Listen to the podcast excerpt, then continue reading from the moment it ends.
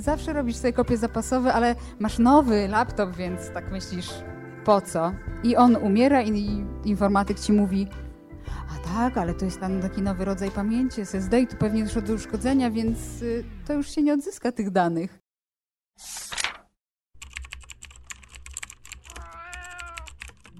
Na przykład podcast Stowarzyszenia Tłumaczy Literatury.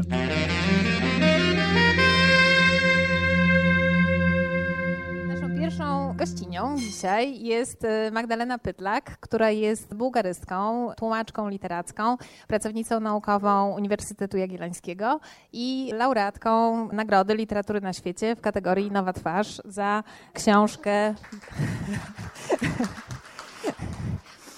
za książkę właśnie tą, która się nazywa Wzniesienie i została napisana przez Milena Ruskowa. Pierwsze pytanie moje jest takie. Ja jestem tłumaczką z angielskiego. Wiem, co angielski potrafi zrobić nam, tłumaczom.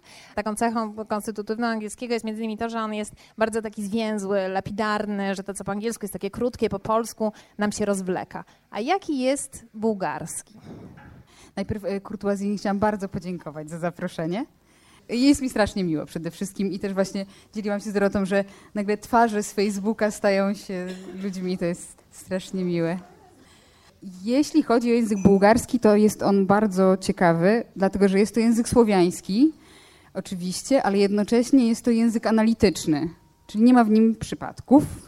Jeżeli chodzi o przypadki, no to zastępują je formy przyimkowe i zaimkowe i są pewne pozostałości po przypadkach głównie po dopełniaczu, ale to tylko w zaimkach osobowych właściwie. Natomiast są rodzajniki postpozycyjne. Jeżeli chodzi o rodzajniki określone, no to one mają rodzaj gramatyczny, czyli tak jak we francuskim czy włoskim, natomiast są postpozycyjne, czyli przyklejają się na końcu, Już język, na końcu słowa. To jest nam jakoś tak. Jest zwięzły, niezwięzły, rozwlekły. Strasznie dużo słów. Nie, przeciwnie, mało słów, ale coś trzeba no. do nich dokładać, żeby stały się zrozumiałe ma zupełnie inny rytm. To jest główna różnica, bo jako język słowiański, no to słownictwo jest podobne. Dużo zapożyczeń ma z jednej strony z rosyjskiego, ze względu na XIX wiek, a z drugiej strony ma dużo zapożyczeń z tureckiego. Jednocześnie gramatycznie jest pod wpływem nowogreckiego między innymi.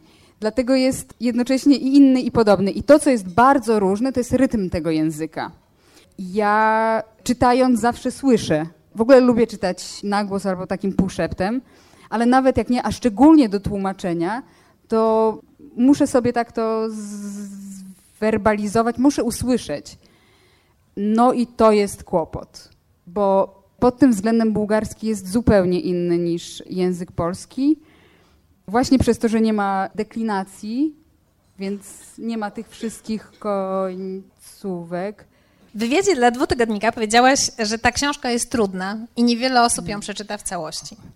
I jak ja zaczęłam przez nią, um, zaczęłam ją czytać, będę zresztą czytała krótkie fragmenty tutaj, jak zaczęłam ją czytać, zaczęłam ją czytać od środka i myślę, wow, ale fajny język, taka stylizacja, coś. Potem zaczęłam czytać od początku i tak czytam, czytam, czytam, już się zgubiłam. Myślę sobie, może jest sobota wieczór, może jestem zmęczona. Zacznę rano. Więc zaczynam czytać rano i też właściwie mija jedna strona, dwie strony i ja już odpływam. No więc z powrotem się zwijam do tego i mówię, dobra, to jeszcze raz. Ale on jest utkany z takiej masy szczegółów, drobnych jakichś zdarzeń i on tam poszedł i kogoś spotkał i tu się potknął, a tam kogoś zobaczył. Usłyszycie to, bo ja postaram się jakiś fragmencie przeczytać że bardzo trudno jest jakoś do niego przylgnąć i tak się wciągnąć i tak podążyć za tą książką. A dlaczego ty powiedziałeś, że ona jest trudna i że jest... Ja w ogóle mam, ja nie sprawdziłam tego, ale ja mam wrażenie, że ja powiedziałam, że w oryginale mało kto ją przeczytał do końca. Bo taka jest prawda. W ogóle e, Milen Ruskow, czyli, e, czyli mój autor, jest e, lingwistą i jest amerykanistą i jest też tłumaczem. I jego książki to jest ewidentna zabawa i on tworzy sobie do każdej y, książki nowy język i do tej stworzył język y, rzekomo odrodzenia narodowego. Odrodzenie narodowe w Bułgarii to jest wiek XIX dopiero i wtedy kształtuje się język literacki. I było bardzo wiele pomysłów na ten język, i faktycznie, jak się czyta prasę czy utwory z tamtego czasu, to one z dzisiejszej perspektywy są dosyć trudne, momentami śmieszne. A on to połączył z dialektem z rodzinnego właściwie nie swojego, tylko swoich rodziców i dziadków miasta, które jest jedną z kolebek odrodzenia narodowego, Koteł. Nie, nie koteł, nie ten, nie, nie koteł nie pieseł, po prostu koteł. I to pomieszał jeszcze z, z własną wyobraźnią, i to pomieszał jeszcze ze starymi słownikami. I też o tym właśnie wspominałam w tym wywiadzie y, do dwutygodnika, jak tłumaczyłam i pytam go, co to znaczy autora, bo jesteśmy w kontakcie. On mówi, to? Wiesz co, nie wiem, wydaje mi się, że to są jakieś krzaczory takie, ale, ale nie jestem pewien. A jaki to jest kontekst? Bo wiesz, to po prostu znalazłem w słowniku, to świetnie brzmiało, no to to wziąłem. Śmieszyło mnie to, to wziąłem. I faktycznie jest taki szalony projekt Najdena Gerowa z XIX wieku, jednego z pierwszych odrodzeniowych takich lingwistów, etnografów, który jeździł po Bułgarii, zapisywał, nie tłumaczył tego. Tylko zapisywał przysłowia, powiedzenia i zostawiał to tak. Nie przychodziło mu wówczas do głowy, że ktoś może nie wiedzieć, co to znaczy. W związku z tym ten słownik nie ma w większości objaśnień, tylko ma taki zapis języka. I on co mniej zrozumiałe i co śmieszniejsze zwroty, to sobie brał i wkładał do tej książki. Stąd też ta trudność się e, bierze w oryginale. W oryginale też jest zaburzona ortografia. Mam wrażenie, że też są zaburzone czasy, bo tak czasem jest, że w jednym zdaniu masz na przykład i, i czas przeraźniejszy, i czas przeszły, tak. i właściwie tam cały czas bardzo trudno jest nadążyć właściwie za tym, co się dzieje, bo tam jakby zupełnie nie ma żadnej hierarchii ważności y, sytuacji i zdarzeń, że jakby wszystko jest równie ważne. Tak samo ważne jest to, że podniósł nogę, jak to, że spotkał kogoś. Tak, i jak to, że jakieś przemyślenia filozoficzne nagle, że czas szybko leci, albo że język jest taki, a nie inny, tak. Faktycznie jest to taki klasyczny skaz z jednej strony, a z drugiej strony mamy taki strumień świadomości, a jeszcze z trzeciej strony mamy właśnie tę zabawę na temat y, odrodzenia narodowego. Żeby dać wam jakiekolwiek wyobrażenie w ogóle, o czym my tutaj mówimy, to ja jakoś y, może, może przeczytam jakiś taki fragment. Ale nie, nie wiem, czy ja znajdę dla tego w ogóle właściwy ton, ale spróbuję. Biedny Asencho z zimna się trzęsie i tak jak ja, wozu się mocno trzyma, co by go wiatr nie zabrał. I wszystko się, bracie, skuliło i ucichło. Patrzasz, jak ludzie przez podwórza biegną, co by się szybciej w domu schować. Myśmy się w kulki zwinęli, tylko dziadek Iwan najspokojniej sobie idzie, jak idzie, jakby się nic nie działo. On to pewno, jako że jest jedną nogą w grobie, wszystko ma w nosie, ale tym razem nie staje, tylko równomierny chłód utrzymuje. Ale chłód jego taki wolny jak zawsze. Co on tam sobie myśli? Pies cię trącał wietrze, nie będę się przez ciebie spieszył, nie namącisz mi. Jam już zaczął na dziadka Iwana inszym okiem patrzeć. Czuję, że ma charakter, postawę duchową, usposobienie to się u zwierząt często spotyka, czasem i u ludzi. Ale u ludzi rzadziej, bo wszystko jest tak zrobione, żebyś takiego czegoś nie miał, tylko żebyś jak cała reszta robił. Charakter to ty możesz mieć dopiero jak zostaniesz dowódcą, a inaczej to nie. No, a dowódców jest ci mało, dlatego charakter to rzadkość. Oczywista są i tacy, którzy poza charakterem nic nie mają. Dalej, jak się z Jiczery do Slivenu wjeżdża, mija się przełęcz goceńską pod samymi skałami. Z jednej strony jest szczyt Karendiła, z drugiej szczyt Gawanite. Górskie ostrze turnie się w niebo szare wbijają, a teraz, jak są białe od śniegu i zamarznięte, jeszcze bardziej złowieszczo wyglądają. Powiesz, że sama zła wieszczyca tam mieszka. Może tak być? Stąd droga przez winorośle prowadzi najsampierw hajducką pieczarę mija, potem idzie podor limijamami i smoczymi jamami. Z drogi ich nie widać, ale ja wiem, gdzie one są i nie zgorsi junacy w nich się kryli. Ale skarbów nie ma, to wam mówię z pewnością. Ale sobie myślę, jak już się minie to kamienisko i te zbocze, to się do Slivenu wjeżdża. Nie odlecieliśmy, bracie, ale niewiele brakowało. Nawet widzę, że się dziadek Iwan nieco wystraszył, bo go wiatr na strony rzuca. A Sencho jedną ręką za kozioł ściska, a drugą czapę na głowie trzyma. Ej no, woła, ej no. W sensie bardzo wieje. A czegoś się spodziewał? Tu się trzy wiatry łączą, z trzech przełęczy.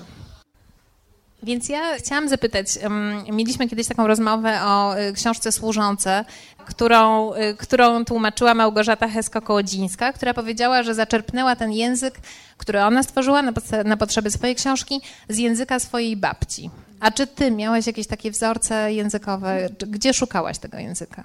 Ja tego języka szukałam długo, ze zrozumiałych względów i tropów było kilka. No pierwszy to był staropolski i tutaj najbardziej pociągające wydawały mi się zapisy z podróży po Bałkanach i po Bułgarii, poselstw XVII-XVIII wiecznych, czyli dziś byśmy powiedzieć dyplomatycznych wysłanników, na przykład których Chmielnicki wysyłał do Imperium Osmańskiego. I tam faktycznie ten język jest piękny i dużo można by zaczerpnąć z niego. Ale z drugiej strony ja nie chciałam, żeby czytelnik miał wrażenie, że historia Bułgarii XIX wieku to jest historia Polski XVII wieku. No po prostu. Więc y, drugi trop był taki, żeby ta ortograficzna część tutaj może zagrała. I też o tym wspominałam właśnie w wywiadzie do dwutygodnika, że kiedyś natknęłam się na pocztówki i listy wysyłane z Ameryki przez y, pierwszych emigrantów, którzy spisywali fonetycznie albo ktoś im spisywał y, i to takie bardzo no, pokraczne, a szczególnie wizualnie. I pomyślałam, że może to byłby jakiś pomysł. Potem pomyślałam o literaturze XIX-wiecznej faktycznie, jakichś zapiskach, czy literaturze związanej z tym terenem.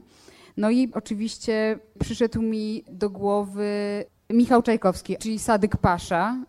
On napisał kilka takich powiastek, w tym e, o Bułgarii naddunajskiej, Krdżali, no i bardzo się cieszyłam. I ku mojemu wielkiemu zadziwieniu i smutkowi, no jest to język jak najbardziej współczesny tam no, może końcówki zamiast e, e, może zamiast Y, prawda, jest E, no i tyle by tego było. Jakieś drobne przesunięcia.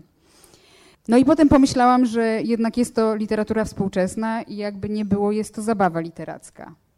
Więc to nie może być żaden konkretny język. I pomyślałam, że muszę po prostu taki troszkę bełkot stworzyć. Ale też nie może on być bardzo skomplikowany i mimo, że jest to trudne, dlatego że ta książka jest po prostu tak napisana, że tam się dużo dzieje w głowie bohatera i poza nim. Tak on opisuje dokładnie, że zrobił krok, a tu się zatrzymał, a tu krowa, a tu piękna dziewczyna, a tu nie wiadomo co, a tu nagle jakaś myśl o odrodzeniu, a tu przeklnie, bo też dużo tam przeklina i pies wszystkich jebał i tak dalej. To faktycznie dużo jest tych rzeczy i bardzo dużo nazw geograficznych, więc ten język też nie mógł, stwierdziłam, być aż tak skomplikowany i też na poziomie zapisu ortograficznego.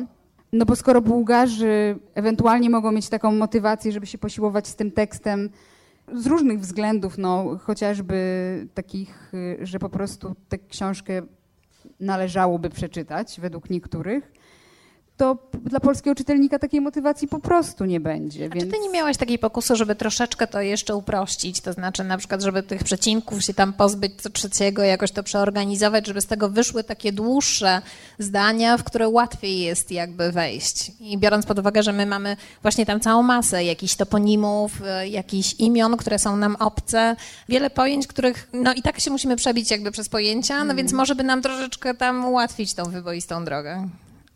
Nie bardzo. Ja nie lubię. Te, ten tekst jest faktycznie specyficzny, ale ja jakoś yy, nie lubię bardzo. Uładzania? Uładzania. No to jest taki tekst. On jest trudny, on jest skomplikowany i ja i tak go, i tak go trochę przykastrowałam, że tak powiem. Więc już bardziej, y, już bardziej, już bardziej nie. A um, mówiłaś też w wywiadzie dla, dla dwutygodnika, że to jest taki trochę tekst o Don Quixocie i Sancho Pansie. Mm. Czy ty y, na przykład zaglądałaś do przykładów y, Cervantesa Bałam polskich? się. Bałam się. Właśnie z tego względu, żeby nie zacząć, mm, nie zasugerować się zbyt mocno. Więc potem, tak. Natomiast y, oczywiście był to też jeden z tropów, który mi przyszedł do, do głowy, natomiast pomyślałam, że że może się właśnie zbytnio zasugeruje. W tym języku też pojawiają się takie sprzeczności, to znaczy on mówi tak prostacko, prostacko, prostacko, prostacko i nagle w nawiasie jest takie wtrącenie, takie współczesne pojęcie, które tak jakby e, jest synonimem współczesnym, dzisiejszym tego, co e, on przed chwilą powiedział. Tak, Albo na przykład jest wtrącenie i on coś tak mówi i nagle wieloznaczne. Tak, bo no, dla nas to, to jest mało czytelne dla Polaków, bo to jest gra z y, właśnie tekstami odrodzeniowymi które były takie mocno edukacyjne. Tylko tam były pisane w drugą stronę, czyli były pisane językiem wysokim. Ci twórcy odrodzeniowi pisali tak, jak według nich należałoby pisać jakieś odezwy albo opisywali piękny nasz kraj tym wysokim językiem, a w nawiasach takie bardzo proste, przeważnie lokalne dialektalne słowa wplatali, żeby czytelnik jednak wiedział, o co chodzi. I z tym sobie pogrywa Ruskow tylko w drugą stronę, że raczej przeprostym językiem, a gdzie niegdzie oczywiście wstawia no, taki czysto literacki język, a też wstawia w nawiasach takie zachodnioeuropejskie, prawda, odpowiedniki. Ale czy masz poczucie, że to jest wyrażeń. dla kogokolwiek czytelne, oprócz ciebie, bo ty wiesz, jakby, jak to zostało zrobione. A Nie, ale w że dla tym- czytelnika to W jest. tym tekście jest tak dużo niespójności, bo to jest jedna z jego cech głównych. Ten te tekst to jest tekst chaos. Taki chaos twórczy i też zależało mi na tym, żeby ten chaos twórczy pozostawić. Żeby ten tekst miejscami zgrzytał, żeby on właśnie nie był jednoznaczny, żeby czytelnik mógł się zastanowić nad tym, czy autor głupi, czy kretynka tłumaczka. Bo to zawsze jest albo jedno, albo drugie. Zazwyczaj to drugie, prawda, jak wiemy. No ale y, p- podjęłam to ryzyko i jeszcze jedno. Ta książka wyszła w wydawnictwie Uniwersytetu Jagiellońskiego. I, e, I powiem tak, to, e, to, to wyglądało tak, że kiedy dostałam zapytanie, to w ogóle po raz pierwszy to nie ja się dobijałam i, i błagałam i prosiłam i pukałam i wy, e-maile wysyłałam. E, I, i to, to po raz pierwszy, to w ogóle był nowy rok ja dostaję zapytanie, propozycja tłumaczenia powieści bułgarskiej, ja tak nareszcie i wchodzę wyzwiszenie i myślę, zabijcie mnie po prostu, bo jako właśnie bułgarystka i, i wykładowczyni uniwersytetu znałam tę powieść i myślę, no ładnie.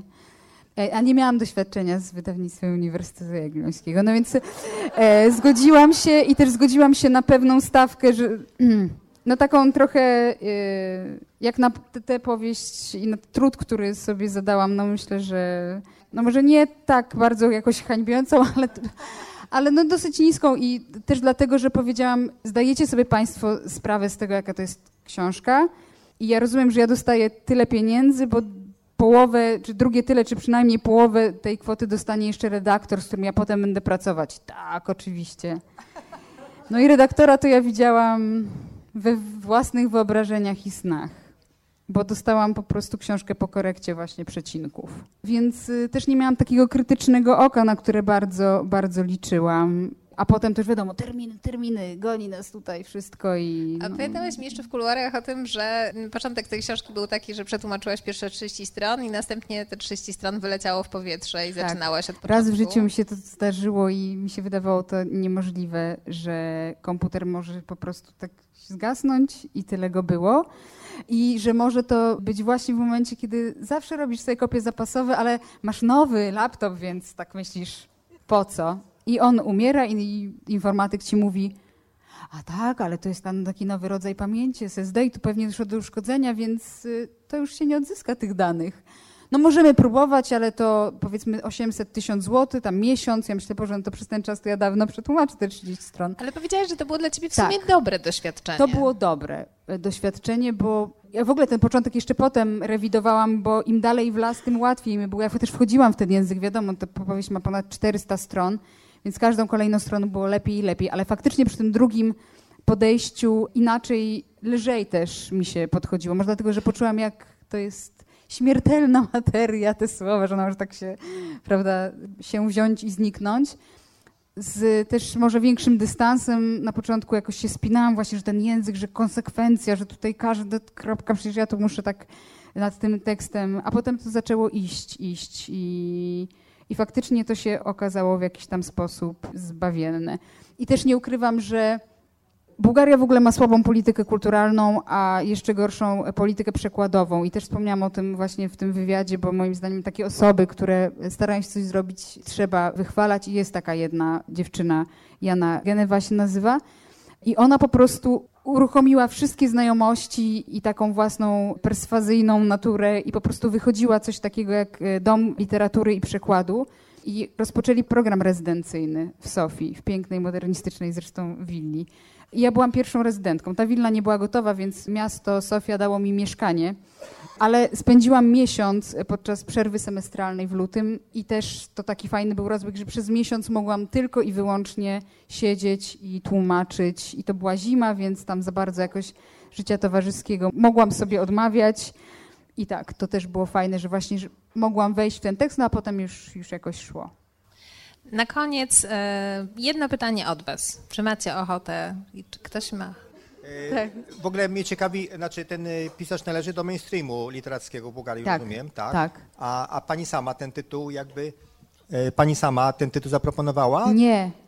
Nie, to jest właśnie, to jest też śmieszne, znaczy śmieszne, no i może nie, że no wiadomo, przekład, a polityka, polityka, a przekład, temat długi, szeroki, jak y, świat, natomiast y, no to jest właśnie produkt y, takiej zależności, bo ta książka dostała Nagrodę Europejską Literacką na podstawie streszczenia, tak? Że to lokalne jury powiedziało, tu mamy taką wspaniałą powieść i opowiedzieli, że ona tak wspaniale się rozprawia z naszym odrodzeniem narodowym i ta książka dostała i była rekomendowana. Potem był pierwszy przekład, który powstawał, to był przekład na język angielski. I to tłumacz brytyjski na, na jakiś swój dialekt, mm, nie pamiętam, około londyński, czy po, mocno po, tylko nie pamiętam w której części. Natomiast to się, on się z tym nie przebił, bo, no bo to właśnie też traciło dużo. Nikt nie chciał Takie tego książki wydać. to wydają e, e, oficyny uniwersyteckie w Ameryce. Jest, każdy, każdy uniwersytet ma oficynę i oni takie książki właśnie wydają. Tak, ale Ameryka, Amerykanie nie chcieli tego Tak. podlondyńskiego dialektu. Co zrobiłaś z tymi słowami, e, które autor e, rzucał lekką rączką i których nie potrafił wyjaśnić? Tak, więc jak go pytałam i mówił, że go to śmieszyło, no to starałam się jakieś takie, bo to przeważnie były powiedzonka, które tak brzmią znikąd. E, To no znaczy rozumiała się, to nie były słowa obce ci, tylko... Niektóre, sło- niektóre słowa tak. To jeżeli to były słowa, no to sprawdzałam z goznawcami zaprzyjaźnionymi albo prosiłam go, żeby jednak dociekł, skoro z jakiegoś powodu tam wstawił. A jeżeli to były jakieś e, powiedzenia i takie, które właśnie wiadomo co znaczą, a fajnie by brzmiały, no to wtedy albo szukałam jakichś głupio brzmiących Moja rodzina, mam wrażenie, skarbnicą takich. Okazuje, okazuje się, że potem nikt nie zna, prawda, takich. albo po prostu brzmieniowo. Tak. Brzmieniowo, tak? To znaczy Czasami. pozwalałaś sobie na, e, na przykład na jakąś na twórcze... Troszkę przeróbki też, troszkę, troszkę prze, przeróbki. Zresztą on też robi błędy specjalnie w różnych powiedzeniach, Okej. więc to... Nie umiem Dziękuję. teraz przykładu dać, dlatego że właśnie tak jak rozmawialiśmy z Dorotą, ja to, tę książkę tłumaczyłam na przełomie 2015-16, potem cały 2016 rok, więc i nagle teraz ten mój przykład był nominowany do Gdyni i tak jakoś, i teraz ta nagroda literatury na świecie i to jest bardzo miłe, ale ja też da, jestem daleko od tego tekstu. Zresztą jak przetłumaczyłam tę książkę, to ja po prostu chciałam już bardzo nie przeczytać żadnej powieści przez najbliższe 100 lat chyba. A potem się dowiedziałam, że. Zresztą wiedziałam, że autor pracuje nad jakąś nową i teraz właśnie wszyscy pytają, jak, jak, bo on wydał jakiś czas temu tysiąc stron w dwóch tomach. I kolejny, teraz nowy język, lata dwudzieste i no. Tak więc on się bawi i jest fajnie mu. E, O współpracy. No, y, y, wygląda. To jest bardzo, ba- ba- bardzo, bardzo fajny, y, ale mocno ironiczny, bardzo sarkastyczny człowiek i generalnie, jako że sam jest tłumaczem, to on mówi. Tłumaczenia mi są do niczego niepotrzebne. Chciałaś, to się męcz. Trochę tak, że się śmieje. Ale był, był bardzo, był bardzo pomocny. No, więc tutaj bardzo. Tak, jak byłam w Sofii, no to regularnie się spotykaliśmy. Jeszcze jak, zanim wydawnictwo dostało dofinansowanie, a był tylko ten projekt, no to się spotkaliśmy i ja zapytałam w ogóle, co on o tym myśli, czy byłby pomocą. No i powiedział, że myśli, że to głupie, ale byłby. A potem, a potem współpracowaliśmy całkiem sporo. Tak, on odpowiadał na wszystkie moje. In... A, a czasami, aha, właśnie, a propos tych y, słów niezrozumiałych, to też on na swoim Facebooku, fanpage'u wrzucał: Ej, ludzie, nie wiecie, co to znaczy? A ja nie wiecie, a w ogóle nie wiecie, jakby to po polsku mogło brzmieć? Bo mam tutaj taką tłumaczkę fajną i ona ma problem. Więc tam takie były. On do, dosyć jest tak, dosyć jest specyficzny, ale też y, to jest taka, po, to jest taka poza. Bardzo miły człowiek. A e, ja jeszcze może na koniec chciałam wam przeczytać e, z prawie ostatniej strony. Rozbieram oczy, patrzam, wiatr rozwiewa franki, cośmy je swego czasu od Francuza wzięli, z kieszeni mu wypadły. Elementarz ciągle tam jest. Wyciągam go, roztwieram, patrzam. Na 55. stronę, żem trafił, gdzie bajki są i na samej górze pisze nie chciej rzeczy niemożliwych. Trochę mi to duszę przygnębiło, więc następną stronę roztwieram, a tam na samej górze każdemu życie miłe. Zamknąłem elementarz. Nie chce mi się czytać. Chcę od tak po prostu na ten świat popatrzeć póki czas. Z miejsca za kamieniem widzę, jak się lekko żółte trawy bujają, zielone liście lasu, widzę w górze niebo, niebieskie, z białymi pierzestymi chmurami, całe jeszcze słońcem zalane w to bezkresne popołudnie i światło, wszędzie światło, strumień światła. Nie ma takiej pory w roku jak miesiąc wrzesień. Boże, myślę sobie, pomóż mi się wznieść. Świat jest bardzo ładny, bracia, bardzo piękny. Tak by człowiek chciał na nim pozostać. Jeszcze chwilę, tylko minutę. Każdemu życie miłe. Trudno się ze światem rozstać. Nieludzko ci to trudne. Ciągle cię coś z powrotem ciągnie, duszę nazad, targa. Czy znowu przyjdziesz, czy wrócisz pewnego dnia? Nie wiem. Ale ja już dłużej zostać nie mogę. Muszę stąd ruszać.